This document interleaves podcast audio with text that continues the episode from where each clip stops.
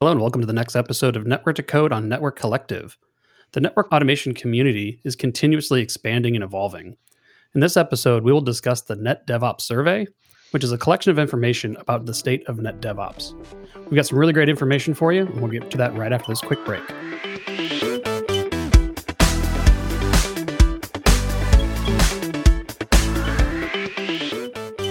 Hi, I'm Rick Sherman with Network to Code. Co hosting today with me is Jordan Martin from Network Collective. We've got Francois Caen from Cisco, and as well as Damien Garros from Network to Code. So, guys, we're going to talk about the Net DevOps survey today, and that's a you know a piece of information that I find really informative. And so, I would love to kind of hear like what is the Net DevOps survey. So, hey, good morning, guys. Um, the NetDevOps survey is a community project with the intent of surveying the, the world of network engineers and finding out how they use network automation and um, in their day-to-day job. Um, and I want to deep dive a little bit on what I mean by a community because um, we decided to run this in a, uh, somewhat unique manner. It's very much ran like an open source project. Damien started it um, um, back in 2016, and um, the survey has actually ran twice. It ran once in 2016 and once in 2019, and both times the um, the entire questions, the list of questions that, is, that are asked of uh, respondents is created by a community that lives on Slack, that communicates using Twitter, and um, that also has all the information on GitHub. So everything is designed and ran as if it were an open source software project. Um, and the reason behind that is while some of us work for manufacturers, I mean, I won't hide the fact I worked for Cisco, Damien worked for, for Juniper when he started that effort, and we've, we've moved around and all that. It's really not a vendor backed project. It's very much a grassroots community project. We've collaborated with people regardless of who they work for. The goal is really to have a um, widely open pool of information uh, that we can all access the raw data from, um, and we can all draw our own analysis of the, the results without having any vendor uh, slant or, or, or, marketing design behind it. So that's it from a high level. Damien, you want to tell us a bit about how you got started and your, your vision for this originally?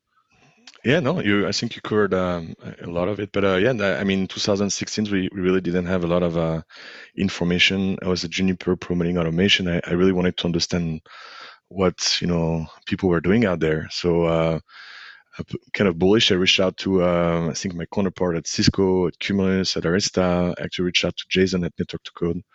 Everybody um, got really excited, and I just got together, put everything. Uh, and that's actually interesting because when it started, GitHub wasn't really uh, that uh, popular or in a lot of people. It was just getting started in the network automation. So initially, we actually were just working together on Slack, and uh, and everything was very manual, and um, and that's probably why we we didn't have an edition in 2017 or 18 it's like in, in the first editions took a lot of time to uh, to process to clean up to run.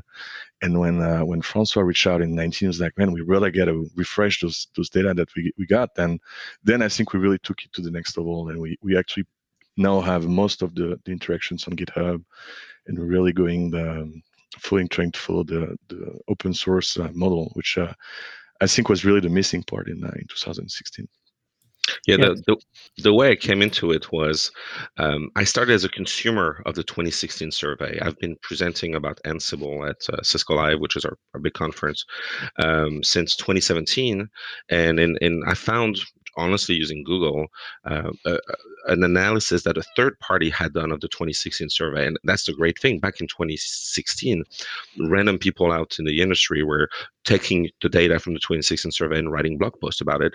I found a nice graph that was showing Ansible usage and I started using it. And by 2019, it was starting to feel like old data. And I was wondering, hey, is there new data? Why is nobody running a 2019 survey? So that's when I reached out to you, Damien, and we're like, yeah, let, us do it again. Let's let's fire up the community and do it again. Yeah, it's interesting because in the in the DevOps community, you've got the state of DevOps report that Puppet does, another one that that Dora does, right? All of these things are are well defined for several years, but they seem to omit a lot of the other pieces of infrastructure that aren't servers and and applications. So, you know, this is a net DevOps survey, correct? This is only really about network automation. Yeah, yeah, no, you're right. And and to be fair, like now actually we're seeing like I think uh, I've seen a few reports now around network automation type survey. Uh, like Juniper did one uh, called Sonar. There's uh, Gartner did one. I think yeah. So we're seeing some, and, and I think it's it's good.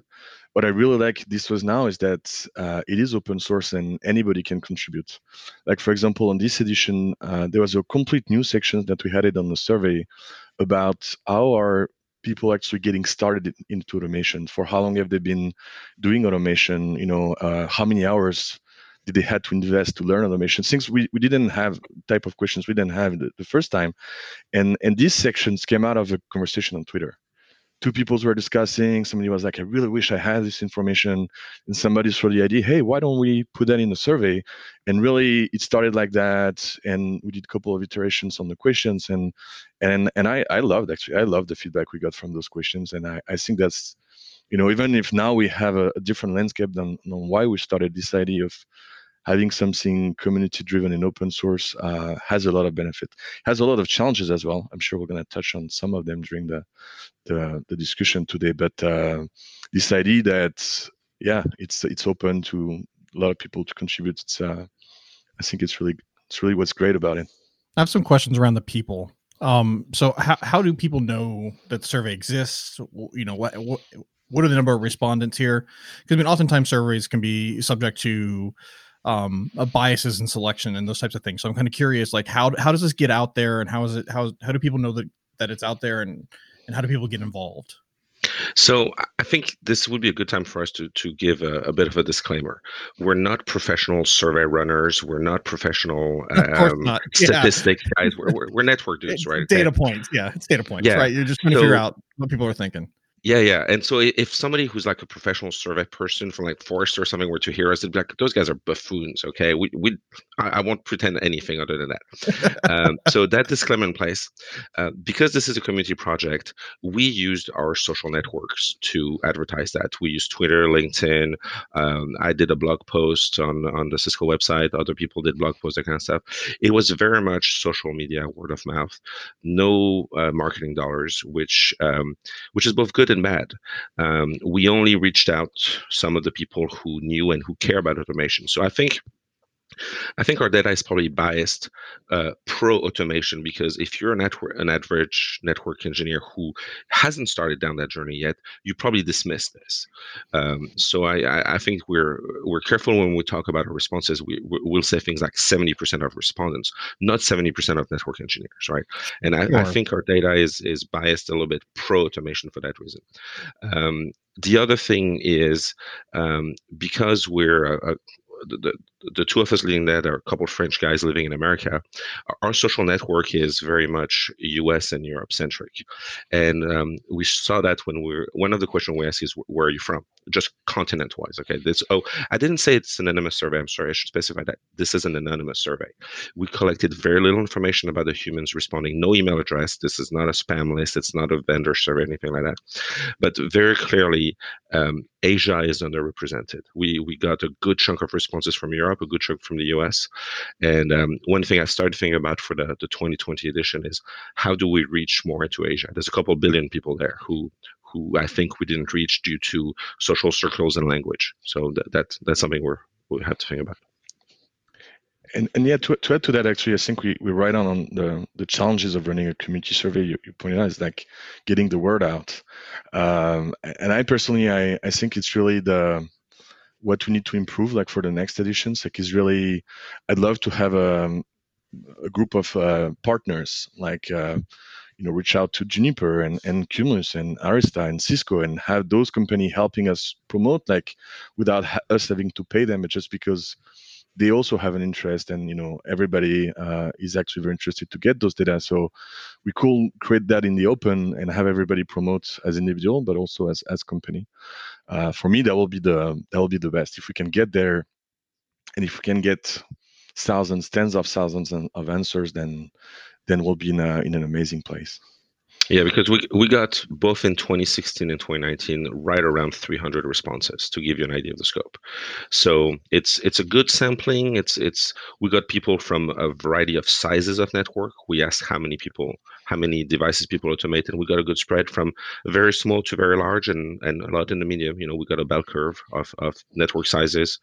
Um, but yeah, I I completely agree with them. Yeah, um, I'd like to have thousands of people respond. You know, the, we're a community. Network engineers in the world is probably I don't know. I'm going to make this up. 100,000 people, 200,000 people. Um, I, I'd like to get more more responses next time. And so, I mean, the survey you started organically; it's grown organically. I think in a lot of ways, network automation has also kind of grown organically. So, although you have a subset of of all the network engineers, and it is maybe a little biased towards those that are pro automation, what are some of the things that you're actually gleaning from these people? Like, what is what does their journey look like today? Yeah. So the the, the first questions in the survey uh, was really, what type of operations are you automating? And uh, and in this case, we actually provided a list of I think 13 use cases that we identified, like uh, configuration generations, configuration deployment. Uh, are you doing troubleshooting, compliance check, pre and post change? Uh, are you doing you know D0 provisioning or or ZTP, software upgrade, troubleshooting, anomaly detections, fault remediations? and I think with software qualifications, I might have missed one or two, but we started with these questions just to understand what are what are people actually doing? And then we actually for kind of almost each of them uh, we have some questions where we're trying to understand what tools are uh, are they using uh, for those specific use cases and to understand if we're seeing you know similar tools used or, or not. So so that's kind of the the main part of the of the survey. Um, as i mentioned earlier we also have another section uh, now which is about how did you get got started into a network automation? How your company got started into network automation? Uh, and we have a third sections that i, I found uh, very interesting which is about we call that the trend. It's more since the first section was very tool centric we try to make the other one more um, topic centric or uh, topic centric like um, what do you think of infrastructure as code? Is that something you've already deployed you're thinking about you're interested about you're testing you don't even know what that is or you have no plan for it like i think it was um, things like that and, and actually that gave us a very very good insight on, on what people are thinking and what they're deploying and and now that we can compare between 2016 and 19 it's super interesting to see the topic that really you know got a lot of adoptions the one that everybody's talking about but actually very little people are actually doing uh, so it's uh, it's very interesting. Yeah so i mean there's some of that imposter syndrome that that that folks might have that are going down the network automation journey like you know i feel like i'm behind uh, i'm not doing the things that everybody else is doing. Does that survey dispel some of that imposter syndrome? Like where where are folks actually at today? Yeah, I think um, I think it does to some degree because one of the questions that we asked was how many years have you been doing network automation for, and I was pretty surprised by the results. About two thirds of respondents, so we're talking about people who took the time to answer a survey about network automation, right? Two thirds of respondents have been doing this for less than two years. So I think we're we're still at a point where most people are getting started. You know, the, the number of people who have been doing this for more than two years is is very small. Number of people who have been doing it for more than five years was eight percent. Um, and so I think it for me, it, it, painted a picture of um, different landscape of where people are with network automation today. I think if you remove the, the, the mega scale companies from Silicon Valley, you know, the Facebooks and Googles that have had SREs for 15 years and that kind of stuff, if you remove that and you just look at what I'm going to call enterprise, small medium business, you know, the, the, the majority and number of network engineers out there, most of them are just getting started. Some of them are into the second phase maybe of this and let me explain what i mean by that a lot of the when we ask what the use cases were um, a lot of the use cases that were centered around configuration management, all, all, the different flavors of configuration management. But it seems pretty clear that people start with configuration management. And, and if we want to tie that into a tools discussion, people start managing configuration with Ansible. I mean, if you take your average network engineer and you try to paint that picture of how people get started, the majority of people start managing configuration using Ansible, and they do that for a couple of years. And two thirds of the people out there are are in that in that state right now. They're they're at the beginning of that journey, and then there's there's a small percentage, uh, a quarter to a third, who are in the second phase of that journey, and they're doing other things with automation. Troubleshooting, fault remediation, what I'm going to call the the advanced use casing, N- not because they're harder or anything, but because it doesn't seem to be where people start. I, th- I think people start with the biggest pain point. I need to change an NTP server on a thousand switches. Uh, it's it's the, the the really basic things that people had to do by hand. The, the data is showing us that people start with that kind of basic things, and then after that they ask themselves, "What else can we do?" Um, one thing that came up in the survey that's also something i see on my on my day-to-day job is the uh, compliance checks and uh, pre and post change validations are are uh, are really picking up. We really saw a big increase like in uh, in the latest results like we had almost 40% the participants said they were doing a compliance check. And, and it's usually a, a good place to get started because that that helps you to identify what you need to change. So usually you will do compliance check for your NTP, and then you will actually start using something to uh, remediate that and, and make those change in an automated way, which goes along your story in terms of, uh, of configuration. But yeah, the uh, compliance check, print post uh, change uh, to um, to topic that really grew faster than than the other um, between 2016 and 2019. And and if I can go back to to Rick's question about uh, humans and and imposter syndrome, one of the questions that we asked was, what actions did you take to transition to network automation? And ninety plus percent of respondents learned on their own. Um, the the, the, the next option was that question. Like, like it sticks out like a sore thumb to me that this is a like almost a, a grassroots effort rather than a than a coordinated. You know, the enterprise is going this direction uh, a very large majority said they learned on their own rather than having it yeah. be something as, as, part of their job. I'm, I did not mean to interrupt you there, but that was I was kind of waiting to drop in there because that was the one that stuck out to me like a big red flag. Like, wait a minute, like this isn't this is, doesn't seem to be companies that are pushing this. And again, you have to think about who's answering the question, and these are highly motivated people who are pro automation, like you stated earlier. Um, but that's really interesting to me. Yeah, I, I completely agree. Ninety percent of them uh, learn on their own. Forty-five percent took a class. So so I think if you're a network engineer out there and and you're not getting uh, a strategy from your employer you're not getting support you're you're just on your little island starting to do your own little automation you're actually not alone. Most people are like you you know? So go, go ahead uh, Damien. no I, what because i think the other responses to be uh, 15% say they hired a, a, network automation engineer a dedicated and uh, and less than 10% you know consider consulting uh, hiring a, a consulting firm and again back to you know my my own experience what i'm saying is for a lot of company and that's really what we see in the surveys the strategy is i'm going to take my network engineers and i'm going to give them time or has them to learn and that will be my strategy. And and i'm i'm certainly biased. Like i i used to be the guy that got hired as a as a dedicated network automation engineer and now i'm part of a consulting firm so of course i'm biased. But i i actually I cannot explain how you know of a different approach of bringing somebody that has expertise expertise to get started on this journey makes makes complete different, and it's surprising that more people are not picking that up by now. It's like uh, it's still very it's taking a lot of time to uh, to come up. So that that was interesting for me to take that out of the survey and well, it's interesting too because I've worked at network vendors, I've worked at automation tool vendors, and now a consulting firm. And it it seems to me that there has been a message that is really starting to resonate in the vendor base, which is this is automation, this is the path forward. You know, I give uh, Cisco a ton of credit around the creation of of DevNet. You know, Juniper has EngineNet. There's a few other different different resources out there. Um, I, I, do know that Ansible also picked up on the 2016 results and had that as part of their 2016 or 2017 Ansible Fest. You know, they really touted that as as a success. Um, is this kind of cyclic, right? Are we are we getting this data to see where we're at? Is this feeding back into what vendors are are uh, saying is the path forward, or is it still entirely uh, focused internally? Right, like the, the people that are consuming the report are also the same people that are providing data for it. It's a good question. I I wouldn't know. Uh, we definitely see interest from the vendors, um, but um, I uh, I'm not sure. I, I'm not sure if I can provide a complete picture on that.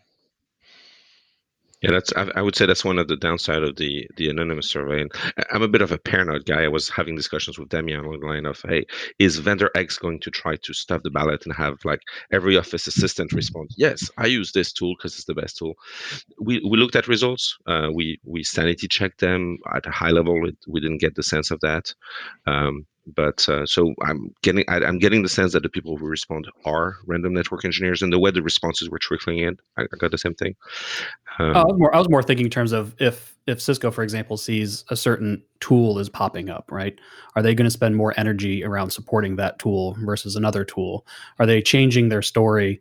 You know, that say, hey, you know what? Here's here's these people that are really starting to look at uh, you know troubleshooting. Maybe we should spend more time figuring out how to do troubleshooting. I mean you, obviously cisco is where you work and you might have some some inference from that but also you know damien are you hearing other vendors that are starting to talk about this more just out in the market? Okay. So i can't speak for cisco as a strategy as a whole just to be clear i'm, I'm here as a on my own time. Uh, but I'll say in, in some of the DevNet training that that I've helped deliver myself to customers and partners and all that, um, I'm I've seen an increase in Ansible content. When when I when I take Cisco created material and that that material is available on, on the DevNet website, um, and I go teach people about um, uh, data center switching automation, um, uh, router automation, that that sort of stuff.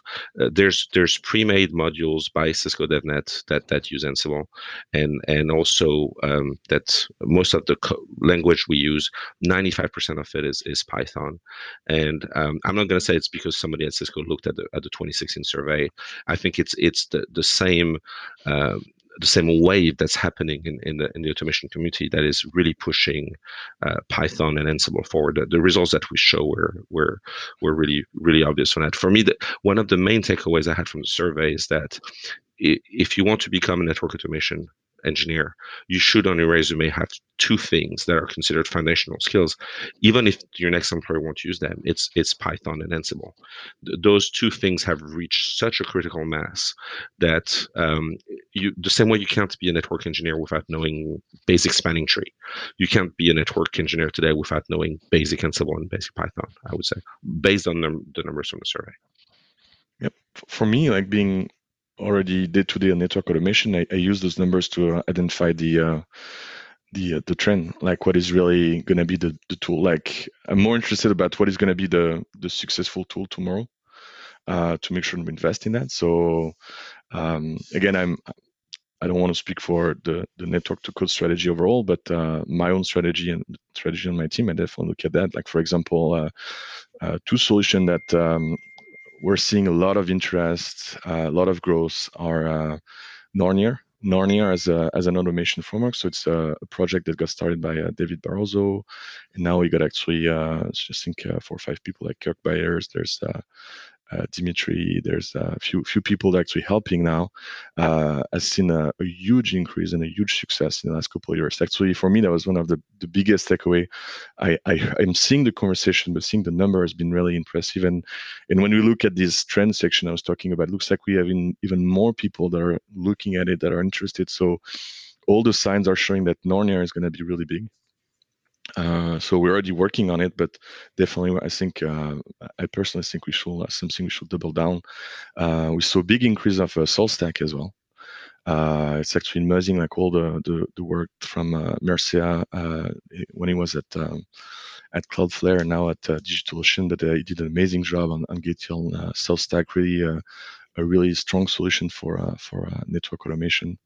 Uh, and the last one that for me was also um, interesting to see is a lot of interest around network validation, network verification. So the tools like uh, Batfish and Forward Networks and all those solutions, like where inside the bubble of network automation community, we hear about them, but clearly uh, there's a lot of interest out there to uh, to use that as well. So that's my my my my three four project really watch closely in the, even more in the next uh, months and years.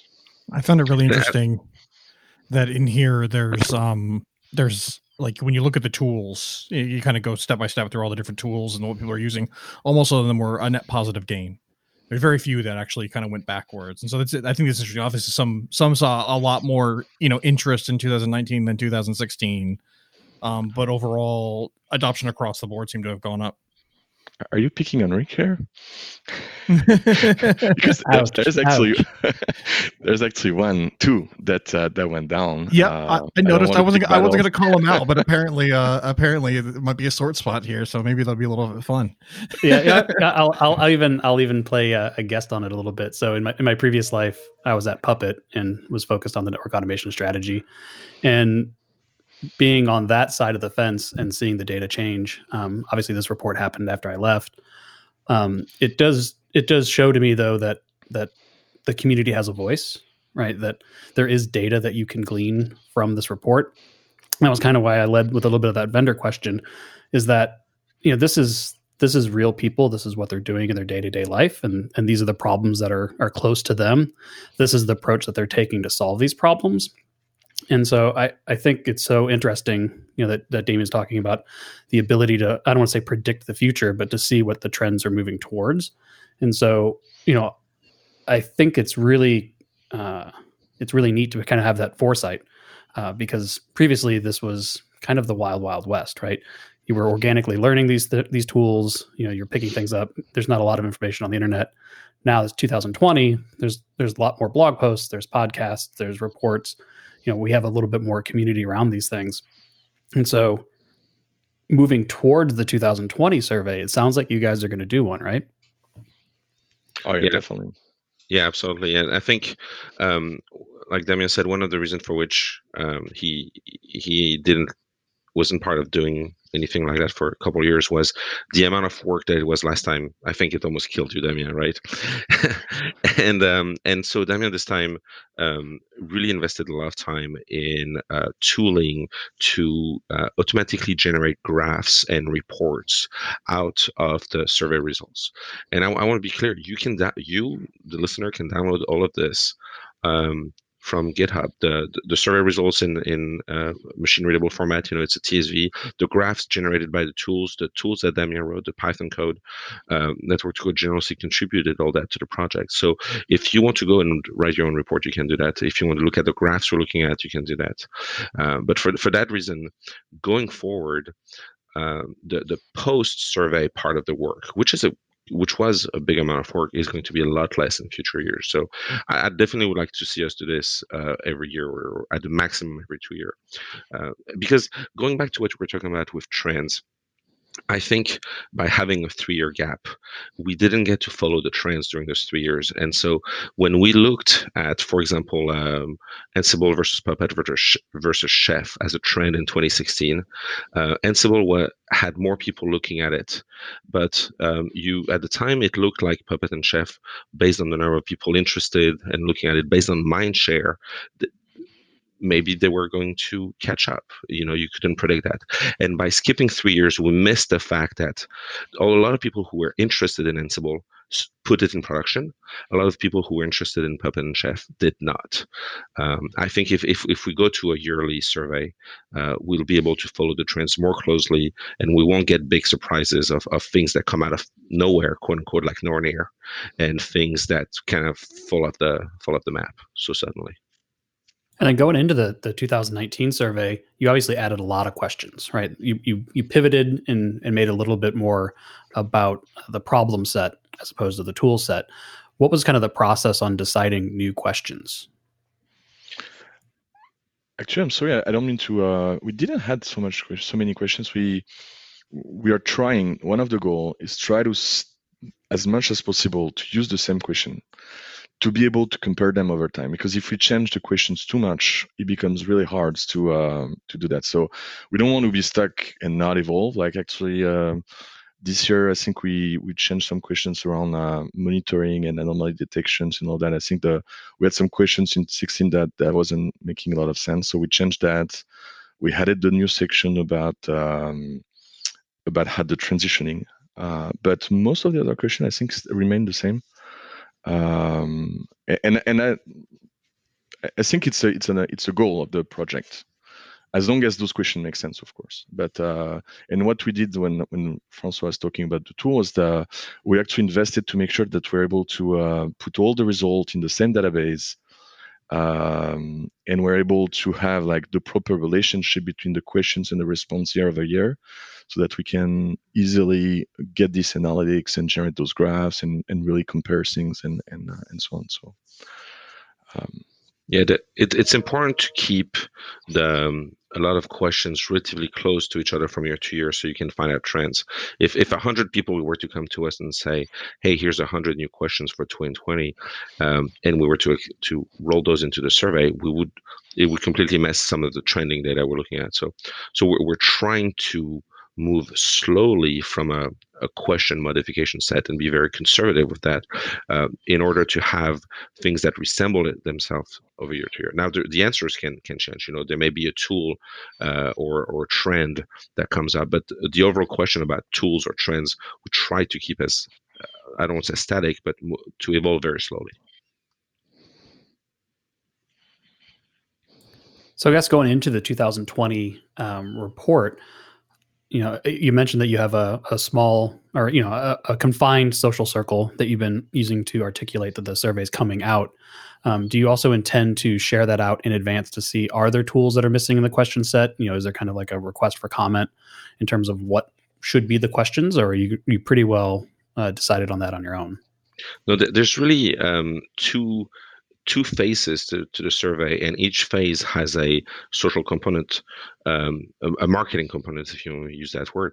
Um, the first phase is uh, rounding up the community and getting input, and uh, that's something that we do um, late summer, early um, early fall, you know, August, September timeframe.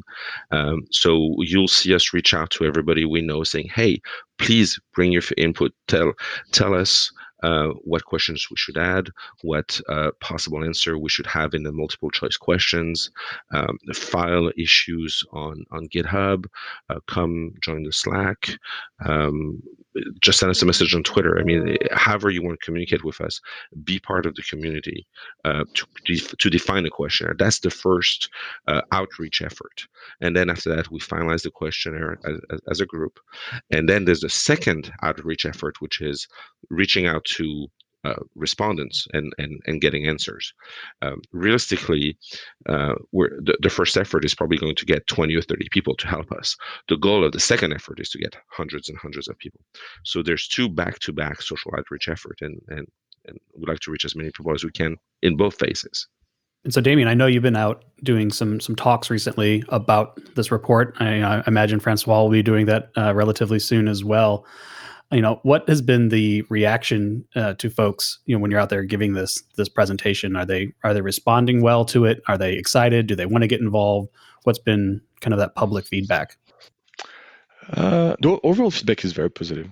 Um, i think uh, i got a lot of the questions about make sure the the quality of the data is uh, is good and I think it's uh, those are fair questions because you know it's it's a new type of survey. As as Francois explained, there are some challenges. The fact that the results are anonymous, but um, and uh, and yeah, I, I, definitely got some um, some soft commitment that you know when the time comes next fall, we'll uh, we'll get more more inputs and more help and uh, and hopefully also more uh, supports to uh, to promote uh, when uh, usually we accept responses like for a month, like the months of uh, the months of uh, October. So hopefully we'll get uh, we'll get more help and on that. And just to um, sorry, slight pivot on that, but uh, there's actually something I just to get people excited. Like for example, for me, what I what I'd love to do is uh, since we have all those those tools now, is be able to uh, if we had let's say over a thousand responses, we'll be able to slice and dice all the questions per vendor or per like for example when you look at what tools are using to generate your configurations we could start looking at are you know cisco customers using different tool than than aristas customers or or juniper customers. I i personally am i'm waiting you know uh, I'm really eager to to see those those data. Right now, honestly, with 300 responses, we don't have enough uh, depth in the data to do that. Uh, but I think that's going to be the next phase. Like when we get that, we're going to see some amazing uh, data coming out. Uh, our you know the large network because we also have a questions about how many network devices actually do you manage like are the the, the group and the organization managing over 20,000 devices using different tool sets? And are, are they making different choices than you know the organizations managing less than a thousand devices? You know like i think um, once we get to this this uh, large number of responses that that will be uh, extremely insightful. I'm, uh, I'm super excited with that that's why we need to make it happen. yeah, that like could, could help because I do think that uh, just having these conversations with with a lot of my customers, it just depends on their size. A lot of the smaller customers say, "I'm interested, but you know, there's there's challenges around the tooling and learning and whatever, and how much advantage do I really get?" Whereas if you look and say, "Well, other smaller customers are doing this, this, and this, and they're finding those advantages," it might give you some ammo right? Like if you were if you were interested in doing it yourself or like you said even from a from a vendor perspective of particular vendors if, if you run cisco gear this is what other people running cisco gear are using and finding successful automation. Um, there might also be you know one of the things that's missing just as a perspective in there is that there's no real scale of how successful these deployments are. Like you asked the questions about you know like what are you using what's in production what's there but like what's the level of satisfaction with those tools as well because i think that you know that might be an interesting dynamic as well so just my little two cents off the cuff as i'm calling you on the spot on a live podcast but you know um, just uh, something to think about is is looking at looking at that as well that's actually great. I'm, um, you know what? You should open an issue on GitHub and propose that and start the discussion. Oh, now, now you're really trying to rope me in. I, I, I, see the writing on the wall here. Th- thank Lead you by example. thank, thank you for your volunteering. We really appreciate it. Oh, look at that. yeah, it's actually a good point you make because right now, uh, when we look at trends, we ask people, you know, uh, the possible answers are uh, in production, evaluating, thinking about it, no interest, I don't know. Maybe another possible stage of the life cycle is I tried it and I've given up on it, or I tried it and sucked, something like that. Uh, so that's definitely something worth considering for 2020.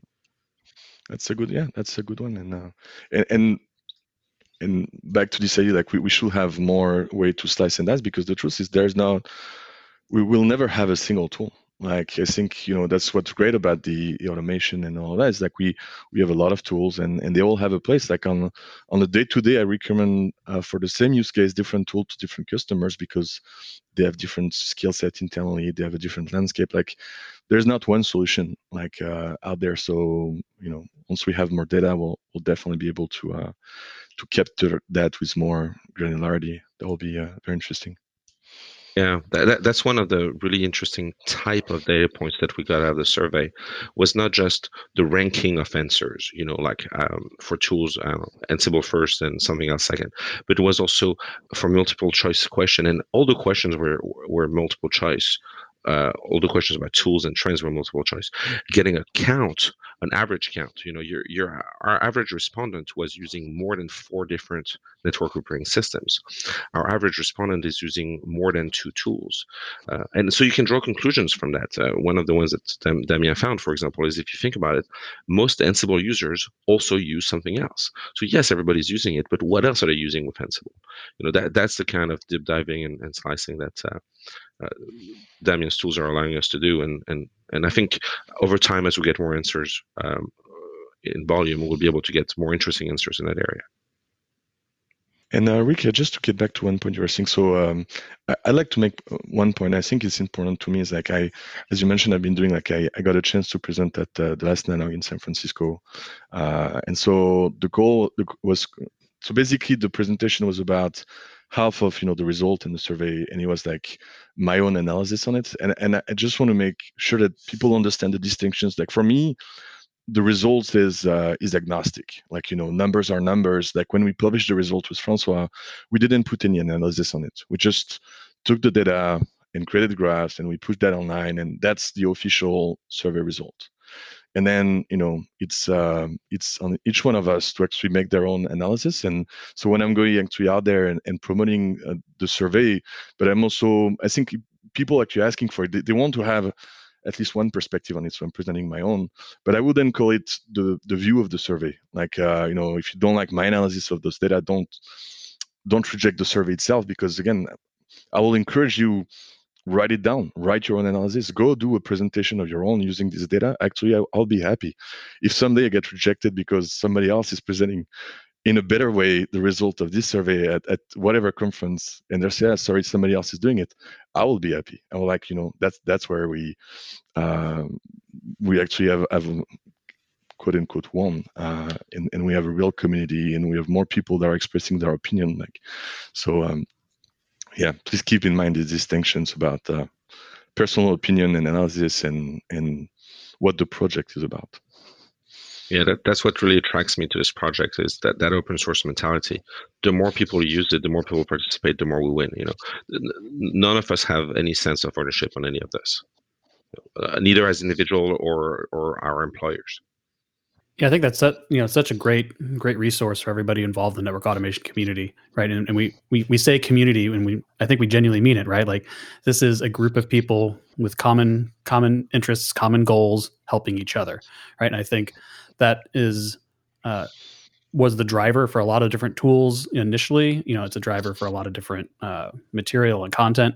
And for me, the the report is really just kind of codifying that data, right? Like if we were to run an automation tool you know we get all these different metrics about how this tool ran what worked what didn't work. This is a little bit more meta right? Like this is results for this net devops journey right? This is really codifying that in a point in time and where we're at today. Yeah. Yeah it's great uh, great summary yeah, and it's going to be interesting to see the human aspect of it over time. Also, see see if uh, if people transition into network engineers differently. You know, if if if they have to do it less on their own time, if if they, if they get more training, it's going to be interesting to track that also over time. This was the first year asking those questions, but uh, the evolution over time of the human answer is going to be useful too. Great. So, I mean, you know, we we've kind of implied it, but how do folks get involved in 2020? You know, is it GitHub? Know, what can they do? You know, what's our call to action to our listeners or, or anybody else who might be consuming the report? So the two main point of contacts will be uh, Slack. So from the beginning, we had a, a channel on the Network to Code uh, Slack channel. So NetDevOps underscore survey. So there's not a lot of activity, but everybody's there. So if you have any questions, anything to ask, that's uh, that's there. And otherwise on uh, GitHub. So it's gonna be uh, github.com slash dgarros slash netdevops dash survey. So that's the project itself. And uh, here we actually have all the results, all the questions from the previous years, and uh, everybody's uh, feel free to. Uh, uh, I will encourage maybe to start the discussion first. Like if you want to ask question, like start an issue, propose something. Francois and I are monitoring that closely. Closely, start a discussion, and then you know uh, hopefully turn that into a, a pull request to actually make the make the change. And of course, Twitter and LinkedIn. Uh, I think we're both active on uh, on that. So uh, um, I'm personally uh, uh, DAM Garros on Twitter, and so feel free to ping us on Twitter also to to get started on the conversation. Yeah, same for me. LinkedIn and Twitter are the best ways to get a hold of me beyond the, the network to code Slack. Um, on Twitter, I'm F like Francois underscore Caen, my last name C A E N, and just find me by name on LinkedIn. Awesome. Well, Jordan, I think uh, you know you, are a known entity on your your own podcast channel but how do folks get a hold of you? Yeah it's a little it's a little strange being the, the guest on the show right? Or the, the co-host here. So uh, yeah so i'm i'm at bc jordan on twitter um and you can find me on linkedin. Just search for my name. I'm happy to connect with you there as well. Awesome. Well i'm rick sherman. The easiest way to get a hold of me is also the network to code slack slack.networktocode.com also on Twitter, ShermDog01 until further notice. If you enjoyed this episode, there's quite a catalog of uh, networking geeky goodness that you can find on networkcollective.com. If you'd like to subscribe and have these episodes pushed to you as soon as they're released, Network Collective be- can be found on all the regular podcast sites like iTunes, Google Play, Stitcher, Spotify, and the like. We also like to engage with our audience on social media, so you can follow us at Net Collective PC on Twitter and as Network Collective on both Facebook and LinkedIn. So, uh, Network to Code is a fantastic partner in bringing lots of great automation knowledge and capability to the show. Uh, if you are interested in automation, I can think of no better place to start than their free Slack, which the guys mentioned. Uh, you can register for that at slack.networktocode.com. Uh, you should also take a few minutes to check out their site, networktocode.com, to see how they might be able to help you uh, any type of uh, networking automation initiatives you might have going on. And so I think that about wraps it up. Uh, thank you all so much for listening, and we will see you next time.